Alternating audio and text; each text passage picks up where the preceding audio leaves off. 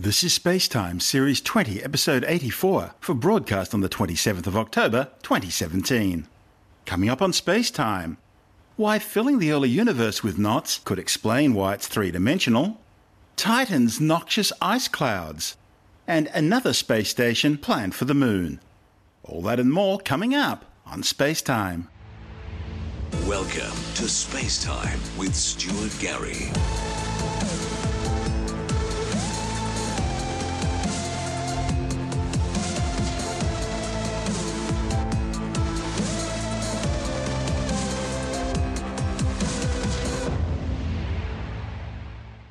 Have you ever wondered why your earbud wires, the garden hose, even knitting yarn and ropes always tend to get knotted and jumbled up? Well, a team of scientists have, and they've come up with the idea that this is a basic characteristic of the cosmos, and one which may just explain why we live in a universe with three spatial dimensions. In fact, they even think it may explain how the universe was formed in the first place. This team of physicists think that shortly after it popped into existence 13.8 billion years ago, the universe was filled with knots formed from flexible strands of energy caught flux tubes that linked elementary particles together. Their idea, reported in the European physical journal C and on the pre-press physics website arXiv.org, provides a kind of neat explanation for why we inhabit a universe with three spatial dimensions. The question of why our universe has exactly three large spatial dimensions, in addition to the temporal dimension of time, is one of the most profound puzzles in cosmology. But in actuality, it's only occasionally addressed in the scientific literature.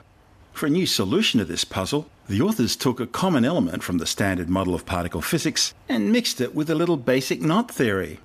The child produced by this unholy union is a novel scenario that not only explains the predominance of three spatial dimensions, but also provides a natural power source for the cosmic inflationary growth spurt the universe went through in the microseconds after its existence.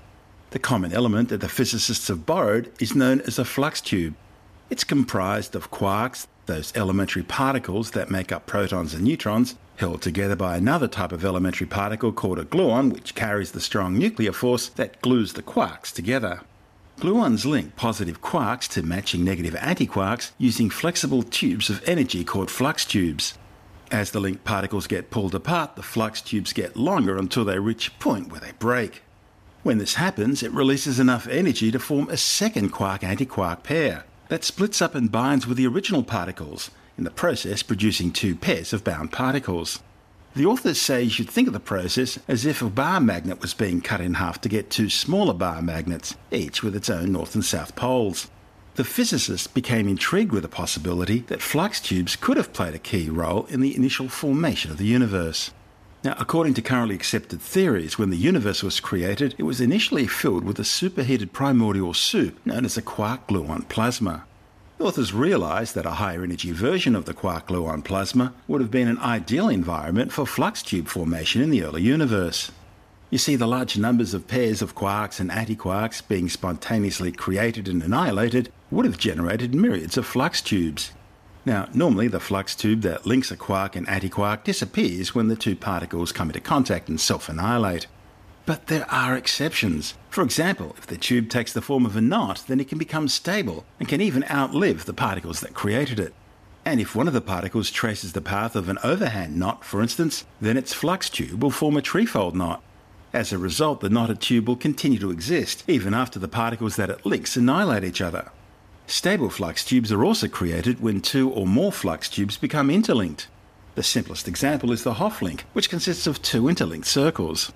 In this fashion, the entire universe could have been filled up with a tight network of flux tubes. And when the authors calculated just how much energy such a network could contain, they discovered it was enough to power an entire period of early cosmic inflation. Cosmic inflation is important because it explains why the universe appears to be homogeneous on the largest scales, something which wouldn't have happened after 13.8 billion years if things were simply allowed to evolve on their own. Since the idea of cosmic inflation was introduced in the early 1980s, cosmologists have generally accepted the proposition that the early universe must have gone through some sort of a period of rapid expansion when it increased in size from roughly that of a proton to about the size of a grapefruit in less than a trillionth of a second. This period of hyperexpansion solves two important problems in cosmology. It can explain observations that space is both flatter and smoother than astrophysicists think it should be. But despite these advantages, acceptance of the theory has always been hindered because an appropriate energy source has never been identified. Not only do flux tube networks provide the energy needed to drive this inflation, they also explain why it suddenly stopped. As the universe began expanding, the flux tube network began to decay, eventually breaking apart, and therefore eliminating the very energy source that was powering the expansion. When the network broke down, it filled the universe with gas of subatomic particles and radiation, thereby allowing the evolution of the universe to continue evolving into what we see today. The idea provides a natural explanation for a universe with three spatial dimensions. Of course, there are a number of higher dimensional theories, such as string theory, that visualize the universe as having nine or more spatial dimensions. Generally, their proponents explain that these high dimensions are all hidden from view in one fashion or another. But the flux tube theory's explanation comes from basic knot theory, which claims that knots only form in three dimensions. A two dimensional example might help explain. Say you put a dot in the center of a circle on a sheet of paper. There is simply no way to free the circle from the dot while staying on the sheet. However, if you add a third dimension, you can then lift the circle above the dot and move it to one side until the dot is no longer inside the circle before lowering the circle back down again. Something similar happens to three dimensional knots if you add a fourth spatial dimension. Under those circumstances, the mathematics shows they'll unravel. For this reason, knotted or linked tubes can't form in high dimensional spaces. The next step for the authors will involve developing their hypothesis until it can make some predictions about the nature of the universe, which can actually be tested. This is Space Time. I'm Stuart Gary.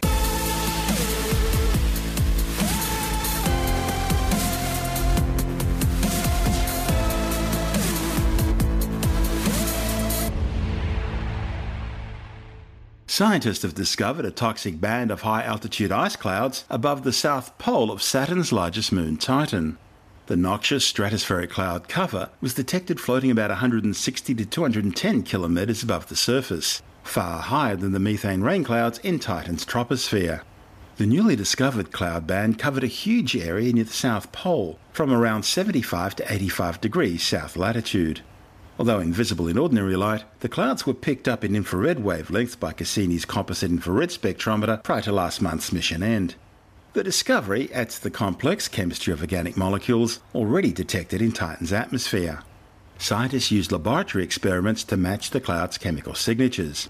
They found the exotic ice in the cloud is a combination of the simple organic molecule hydrogen cyanide together with the large ring shaped chemical benzene. The two chemicals appear to have condensed at the same time to form ice particles rather than one being layered on top of the other.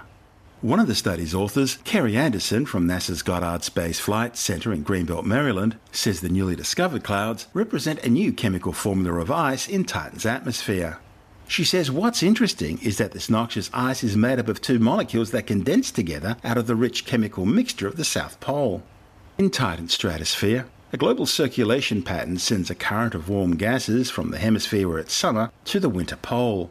And the circulation reverses direction when the seasons change, leading to a buildup of clouds at whichever poles experiencing winter. Shortly after its arrival at Saturn in 2004, Cassini found evidence for this phenomenon at Titan's North Pole. Later, near the end of the spacecraft's 13 year study of the Saturnian system, a similar cloud buildup was detected at the South Pole. Different types of gases tend to condense into ice clouds at different altitudes, depending on how much vapor is present and on the temperatures which become colder and colder at lower altitudes in the stratosphere. However, the reality is somewhat more complicated because each type of cloud forms over a range of altitudes, so it's possible for some ices to condense simultaneously. Anderson and colleagues sorted through the complex set of infrared fingerprints from the many molecules in Titan's atmosphere. The spectrometer separates infrared light into its component colours, sort of like raindrops creating a rainbow. It then measures the strengths of the signal at different wavelengths. And the new high altitude south polar cloud has a distinctive and very strong chemical signature that showed up in three sets of Titan observations taken from July through to November 2015.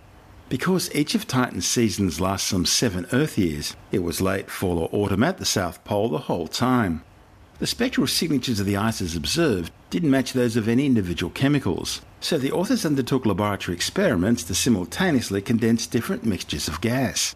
Using an ice chamber that simulates conditions in Titan's stratosphere, the authors tested pairs of chemicals that had infrared fingerprints at the right part of the spectrum.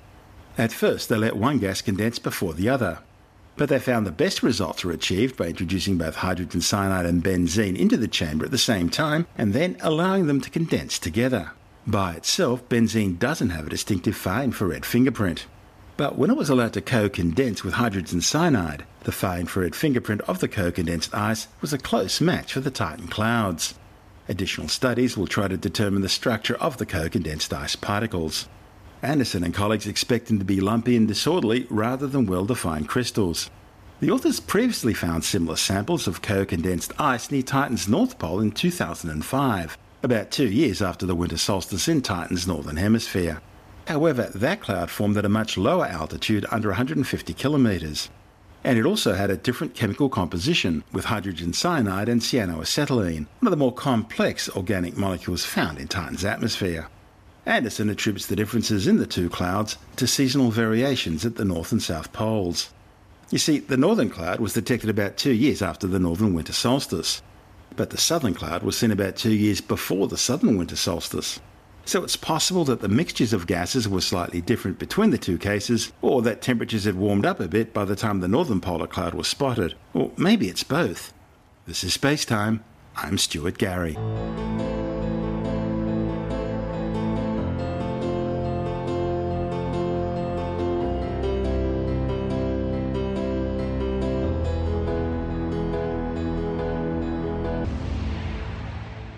A new scientific paper looking at the discovery of Britain's Beagle 2 Mars lander has been published in the Open Science Journal of the Royal Society.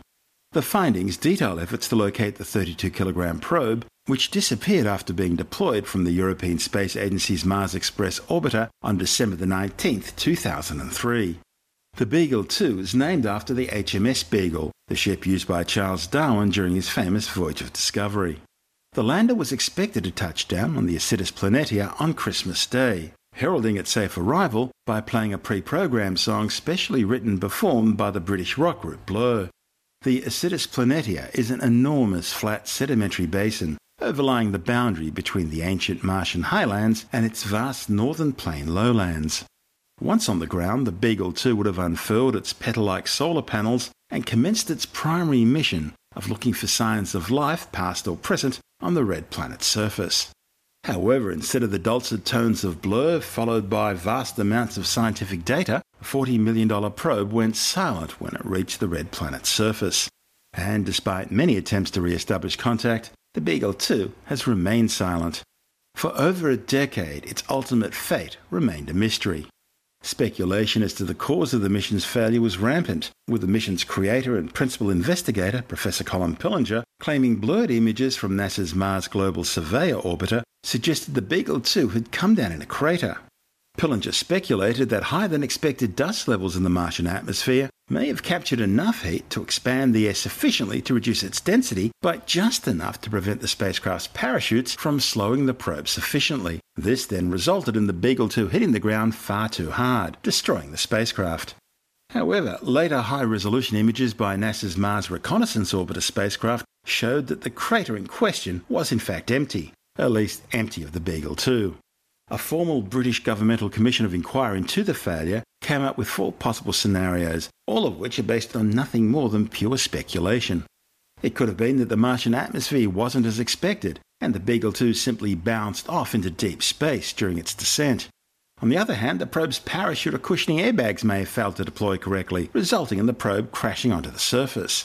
Then again, the probe's protective back shell may have become tangled in the parachute during the descent, preventing the chute from working properly. Or maybe the Beagle 2 became wrapped up in its airbags or parachute on the surface, preventing the lander from opening. Or the parachute deployment sequence being wrongly triggered by a faulty accelerometer. However, the truth was finally revealed in January 2015 when the Mars Reconnaissance Orbiter finally imaged the 2 metre wide lander, sitting quite intact and perfectly stable on the red planet's surface and well within its landing zone, in fact, just 5 kilometres off a perfect bullseye. Now, the imaging analysis appears to show the probe on the surface and at least partially deployed. Nearby are objects interpreted as being the parachute and the back cover. It now seems the Beagle 2 landed safely just as planned. It looks like the problem may have been that two of the lander's four petal like solar panels failed to fully open, and that prevented deployment of its radio antenna, blocking communications.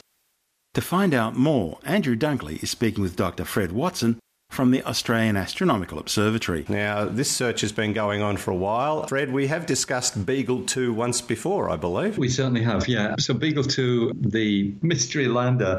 In fact, the, the details of this were released a little while ago, I think about a year and a half ago. But we've just had more information. That's why the story's resurfaced. So, the main story goes back to 2003 when a spacecraft called Mars Express was sent by the European Space Agency to orbit the planet Mars. And that Mars Express is still functioning, it's still doing a great job of uh, surveying Mars. On Earth, however, before that project took off, there was a Mars enthusiast, a British scientist by the name of Professor Colin Pillinger, worked at the Open University, and a Mars enthusiast, and very keen to send a lander to Mars, which would be equipped with the right sort of detectors to look for metabolic processes. In other words, he was interested in finding whether there was any signs of life on the red planet. And so he christened his spacecraft Beagle 2, managed to persuade persuade people to put up the money for it. It was done on the cheap, and he hitched a lift with Mars Express. Everything went well. The spacecraft was taken to Mars and was released from orbit on Christmas Day 2003. Now, the plan was that Beagle 2 it had an aeroshell, in other words, a screen to protect it as it flew through Mars's atmosphere and slowed down slowly enough to deploy a parachute. Mm. Um, Beagle 2 was deployed, it was sent on its way to Mars. An image was taken from Mars Express showing it receding into the distance. And sadly, that was then the last that was seen or heard of it because what everybody expected was that when it landed on Mars, it was going to announce its presence with by playing a track from the rock band Blur, which had been, I think, specially recorded uh, for this. So everybody was listening out for this Blur track on Christmas Day, 2003. It never came. And of course, Colin Pillinger was very, very disappointed. He always maintained that his spacecraft made it to the surface. I think because he was so confident with the technology that had mm. been used. But most people thought that they'd got the atmospheric pressure wrong and the braking effect of the atmosphere was not enough for the spacecraft to slow down enough to deploy the parachute and that it had just basically hit the surface at very high speed and was basically littering the surface of Mars. So now, fast forward a decade, actually more than a decade, because when the NASA Mars Reconnaissance Orbiter went into orbit, it actually was some years earlier, but people started using the high resolution camera on board Mars Reconnaissance Orbiter specifically to look for the wreckage, as everybody thought it would be, yeah. of Beagle 2. And in fact, what they did was they, they calculated the Beagle 2 landing zone and had a pretty good estimate of where it would be. It was sort of something like 174 kilometers by 57 kilometers to start with, but I think they narrowed it down from that and then saw, you know, looked down using this high resolution camera, trying to find some evidence of the wreckage of Beagle 2. So between from 2006, when HiRISE was first deployed, the, the camera on board Mars Reconnaissance Orbiter, between 2006 and 2014, they took 26 images of this area looking for signs of it. But then a citizen scientist in Germany, Michael Croon, is actually a former member of the Mars Express operations team, yeah. he noticed that there was a gap in the imaging and suggested that that should be a place where people should look. The images within Beagle's landing area were not complete. So he basically put in a request for another image to be taken to cover this. And that happened in November 2014. And he noticed that the lander or something that looked like it might be there, uh-huh. about 20 kilometers from the original landing target, fantastically close. And so they spotted it. And then people started analyzing the images and realized that actually Beagle 2 had landed successfully and its four solar panels had failed to open properly. One of them hadn't opened, and the one that hadn't opened was covering the antenna. And so even though it probably did transmit the signal from Blur, the Blur rock band, hmm. uh, the fact fact that the antenna was covered up meant it never reached Earth. And that really was, I guess, a remarkable discovery to see that it did get there. It was successful, except that didn't quite open its solar panels. There is new information as well because there's there is an object that has been seen between different images from Mars Reconnaissance Orbiter. There's an object moving around which they think is the the rear cover of the spacecraft's aeroshell, which had a parachute attached to it, and it's probably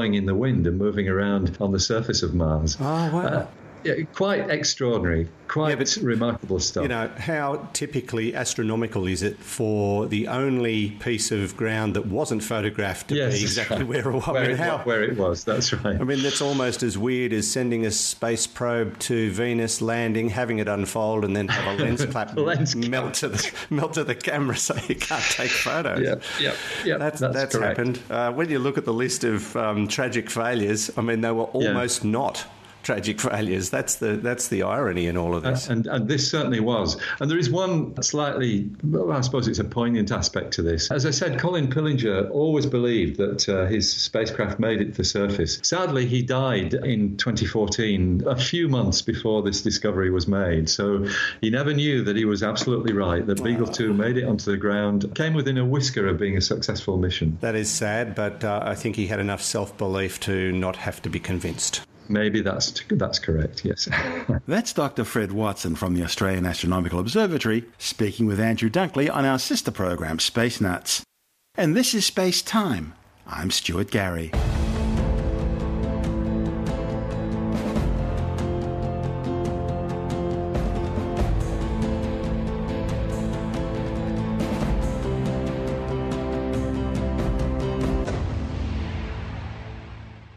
Physicists at CERN, the European Organisation for Nuclear Research, are joining forces to study the most massive elementary particle known, the top quark. The scientists are from the ATLAS and CMS experiments, which operate two of the four primary detectors around the 27 kilometre large Hadron Collider, the world's largest atom smasher, located beneath the Franco Swiss border. On the scale of elemental particles, the top quark is incredibly massive, almost as heavy as an atom of gold, but it's also far less understood than the other quarks. In all, there are six different types or flavours of quarks the up, down, top, bottom, charm, and strange. All quarks have half spin and either one third or two thirds electric charge, but each flavour has a different mass, with none coming even close to the mass of the top quark. Now, as we mentioned at the top of the program, quarks are mediated by the strong nuclear force through force particles called gluons to form subatomic particles like the protons and neutrons found in the nucleus of atoms.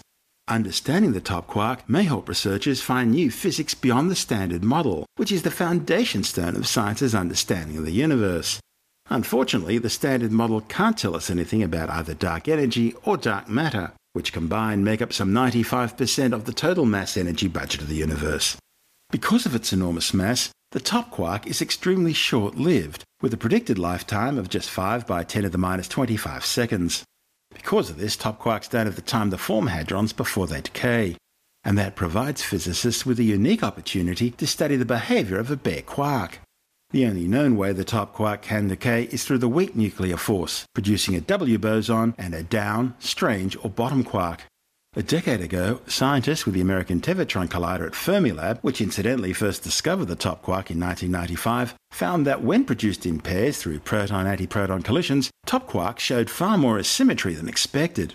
In fact, the top quarks tended to be emitted in the direction of the proton beam, while the anti-top quarks would be aligned in the direction of the antiproton beam. Scientists think this could be tantalizing signs of new particles and forces which are influencing top quark pair production. Of course, that backward forward asymmetry seen at the Tevatron can't be replicated by the Large Hadron Collider because it smashes protons into protons, not into antiprotons. However, scientists can measure a related asymmetry in charge, causing top quarks to be preferentially produced at the centre of the Collider's collisions. And if this effect turns out to be larger than expected, it could well be a sign of new physics. I'm Stuart Gary. This is Space Time.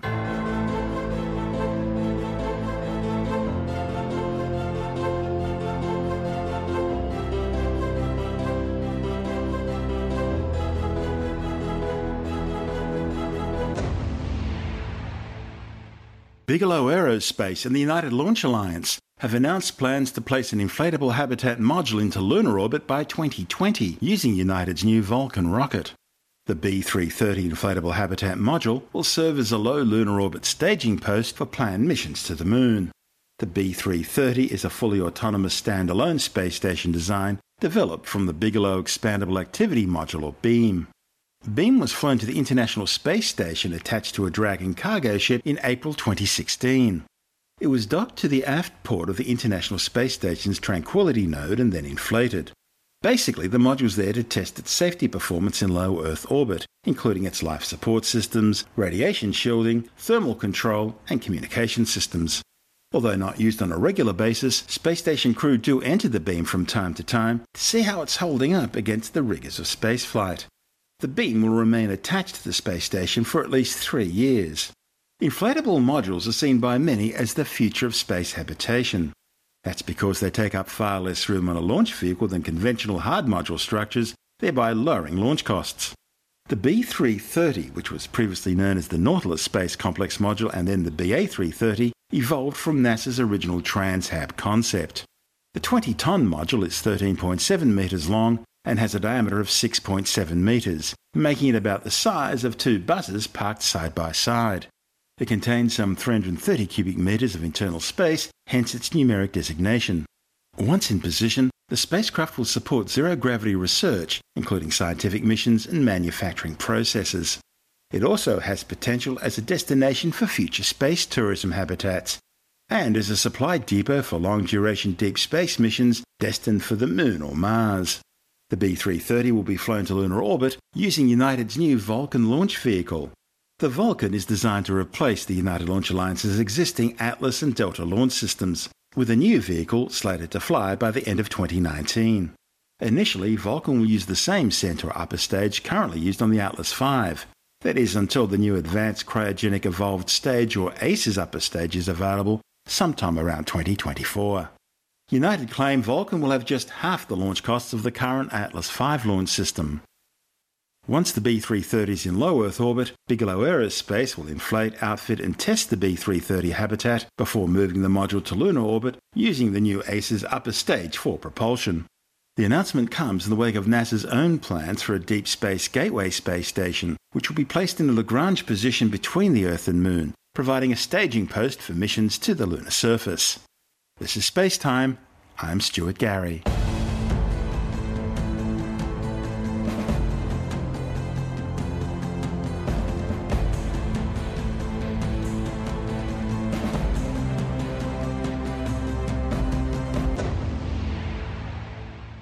A new issue of Australian Sky and Telescope magazine has hit the newsstands. This month's magazine looks at the mysteries of neutron stars and how scientists are using X rays to study these fascinating stellar corpses. The issue is also looking at the largest refractor telescope ever built and its sad final fate, and also a feature looking at how to spot fake space photos. Joining us now with all the details is the magazine's editor, Jonathan Nally. G'day, Stuart. Yeah, our, our cover story in Australian Sky and Telescope is all about what astronomers call neutron stars. We, we've called it death stars because they are sort of death stars. They're the dense, collapsed cores left behind when a very large star explodes towards the end of its life. They're sort of one step removed from being a black hole. When these massive stars explode, the inside of the star gets squashed in as well as the outside going flying off. And when the inside bit gets squashed in, if it goes so far it becomes a neutron star, where it's just all made up of neutrons. If it goes a bit further, it becomes a black hole. But neutron stars, we're calling them death stars, and they're somewhat hard to study. They are. They're, they're very small, and of course, they're a long way away. Well, they're only about the size of a city, aren't they? 25 k's or something across. Yeah, 20, 25 k's across, and, and that's something that's more or less the mass of our sun squashed into something about 20, 25 kilometres across. So it, it's really, really dense material, just, just solid, generous. packed neutron star. Yeah, they're amazing things, but there's lots we still don't know about them, and they're a bit hard to study. One of the ways we can study them is through some of the uh, radiation they give off, and particularly in the form of X-rays. Okay, so X-rays come from these uh, neutron stars. To get one, it's sort sort of pointing at us, if you like, when we get the X-rays. Problem with X-rays is, though, that they don't really make it down through the Earth's atmosphere, so you've got to study these things from up in orbit with satellites. So they've been doing that. They've been using X-ray telescopes up in space, and there's a new one about to launch soon. Actually, it's going to go up and they're going to stick it on the outside of the space station. And it'll be a super duper new X-ray telescope, and it'll be hunting for these neutron stars, and in particular ones they call pulsars, which are spinning neutron stars that emit radiation in sort of beams. And if you get those beams like pointed at you, it looks like a lighthouse flashing as it goes past as, every time it rotates around. So they should be able to make sort of X-ray movies of these pulsars uh, when they get this telescope up there, which would be pretty good. So that's the cover story. Also inside of Australian Sky and Telescope, we've got a story, really fascinating historical story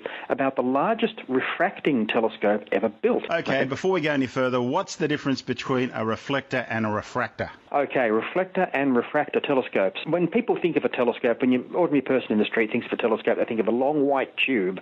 Army hardies, yeah, things pirates. That's and uh, yeah, the ones pirates use, the sort of telescoping telescopes. That's called a refractor telescope because it has a lens or lenses at the front and the lens or lenses at the back, and, and an enclosed tube. You can't get rain or water or anything inside it because the lenses at the front, lenses at the back. It's the sort of uh, thing keep it all Galileo used, wasn't it? Yeah, Galileo. Yeah, that's exactly right. So uh, a refractor uses lenses to refract or bend the light as it's coming in and bring it to a, a focus point. The other ones, reflectors, they use mirrors. Uh, you still have lenses involved because you have eyepieces that you put in and they have lenses in them. But the thing that gathers the light is a big mirror rather than a lens. And that mirror it has a curve on it, a parabolic curve, and that brings the light to a focus point, and that's where you put your eyepiece and look through it. Are they So what that's the difference between- Newtonian telescopes are? Newtonians are you know, ref- ref- reflecting telescopes, and there are all sorts of different ones. And there are ones that are sort of half and half. You get Schmidt-Cassegrain telescopes, and other ones that are uh, got both lenses and mirrors and things. Uh, and there are all sorts of weird and wonderful others. But basically, they fall into two camps: refractors and reflectors. And this one we're talking about in the magazine was the largest refracting telescope ever built. So it had lenses. It had a lens that was 1.2 meters wide. Quite amazing. Now this telescope worked for one year, and then it was sold as scrap. Oh, what was this? Uh huh. What's, what's this all about? Okay, we're talking about the Great Paris Telescope, which was built for the Paris exhibition in the year 1900, and it was erected uh, not far from the Eiffel Tower. It was a huge instrument, 60 meters long, and unusually for a telescope, it was horizontal. It was, was flat against the ground rather than poking up into the sky. It actually had a mirror at one end, a two meter wide mirror at one end, which could be pointed in different directions, and it reflected whatever they were looking at, whether it was the moon or something else, into this big long tube. And down the other end of the tube, the uh, observers or photographers set up their um, them, themselves right at the other end. Now, although technically it did work, and it was the largest refractor ever built, and, and still has that record, it wasn't very good. It certainly wasn't intended to be, and it wasn't re- uh, useful for science. They didn't really do any scientific work with it. It was really just, uh, you know, what these marvelous exhibitions used to be like they had around the world. It was to demonstrate the amazing technology of the time and what they could do. So um, when the exhibition ended, the company that had built the telescope went bust, and they put the telescope up for auction, but nobody wanted it. So eventually the metal parts were scrapped, and the giant lenses were found many, many, many years later in packing crates in the bowels of the Paris Observatory. So there you are. It's a very sad tale of the, the biggest refracting telescope the world has ever seen. Lots more detail in the article in the magazine, and I don't think we'll ever see a telescope of that kind, that big, ever again, because um, they're, they're too hard to build, too expensive to build, and it's much, much easier and cheaper to use the mirror systems these days, and they can build ginormous mirror telescopes. And also, there are problems with the very fact that they're refracting light in the first place. The way the different wavelengths of light collect means the picture's going to be blurred. Yeah, you can get all sorts of different effects with um, with lenses in telescopes, but what they do with certainly with the telescopes you buy for use in the backyard is you can use combinations of lenses that one lens might have a, uh, a particular side effect while the other lens will, will cancel that out. And they have all sorts of coatings and all sorts of special things they can put on. Some lens systems have 10 what they call elements, so 10 lenses all joined together, all giving a certain kind of characteristic that you want to give you a perfect view out the other end. And in fact, this is, this is interesting. The the refractor telescopes give you superb views, more so, generally speaking, than reflector telescopes. They really do give you lovely, lovely views, and they've always been preferred by people who like to look at the planets, amateur astronomers who particularly like to look at planets rather than other things that are like like galaxies or nebulae far away. But the problem is that refractor telescopes are expensive compared to reflectors. Reflectors are cheap. A mirror is just a piece of glass with some aluminium coating on it, and it's pretty cheap. You stick it in a tube, a few other bits and pieces, and you've got yourself a telescope. The grinding of the lenses and the putting them all together and the, and the special sort of glass you have to use because the light light is going through the glass rather than just being reflected off a, a surface layer in a reflecting telescope. This makes refractors expensive. So for a particular aperture, that is a width of the telescope, you can get a much bigger bang for your buck with a reflecting telescope than you can with a refractor. But refracting telescopes tend to be super duper quality, and there are some amazing companies around the world that make super duper quality refracting telescopes for amateur astronomers. It's a lot of people's ambition to save up enough money one day to buy one of these things. Of course, you can get cheaper ones too, but generally speaking, the rule of thumb is for a particular size of telescope, you get a bigger bang, or a particular budget, I should say, you get a much bigger bang for your buck out of reflecting telescopes than refracting telescopes. Now, another really interesting article we've got in the magazine this month, Stuart, is uh, all about something that really isn't just confined to astronomy, and that is how to spot when a photo is real or it's fake. Oh. Yeah, well, as we know, seeing isn't always believing in the digital age, is it? No, and it's really easy to make up a photo that looks like it's a real image of space, but it's in fact put together from two different photos or whatever. Or some people grab someone else's photo, make a few changes, and then put it out and say, hey, what a great photo I've taken, you know? Well, you can't rely on getting away with this forever because there are people out there looking for fakes and they can spot fakes, you know. Uh, and fakes have been spotted and culprits exposed. There's a famous photo that someone put out was a sort of a series of photos of the International Space Station going in front of the moon, and it looked really good. But some people looked at it and thought, hang on, this doesn't add up, and it didn't add up. In fact, the uh, the size of the space station in front of the moon was too big; it couldn't possibly have looked like that. So when they dug into it a bit further, they realised that this person had just faked it. And there are other ones where, as I say, people will grab someone else's photo, make a few little changes, and put it out and say it's their own. I really don't know why you do that. Um, Because you want everyone to think you've got a real girlfriend. That's why. Come on, get with it. That's that's the sort of thing, I suppose. Yeah, all the fake pictures people put in their LinkedIn page or uh, or Facebook or something. But you know, I I, I know an astronomer who um, used to sell prints, beautiful color prints of photographs that he'd taken of space, and he had a big problem of people basically plagiarizing his His work. first name wasn't David, was it? Might have been, uh, but I, okay, but, yeah. yes. and he would he had a really cunning he had a cunning plan. What he would do is because all these pictures have thousands of little star, Mm. stars on them, some big, some small, and he would paint out one of the little stars on the different photos he would send out. So if he saw it ever again, he would know that it was his. Quite clever. But of course, in the digital age, people can do all sorts of things. Anyway, it's a really interesting story about how people have spotted fake astro photos and how you can spot one as well. There's plenty more in the Australian Sky and Telescope, including instructions for how to spot Pluto in the night sky at the moment. Hint, you'll need a pretty big backyard telescope, but if you've got one, you can do it. There's also information about the meteor showers and the planets that are up and around at the moment. We also have the winning photos from one of Australia's biggest annual astrophotography competitions. We have a test report of a super telescope mount that you can buy, and we also show you how to make a really functioning observing stool that you can sit on while you're at your telescope, but that also fits all your telescope bits inside. And there's lots, lots more there as well. That's Jonathan Nally, editor of Australian Sky and Telescope magazine. And this is Space Time. I'm Stuart Gary.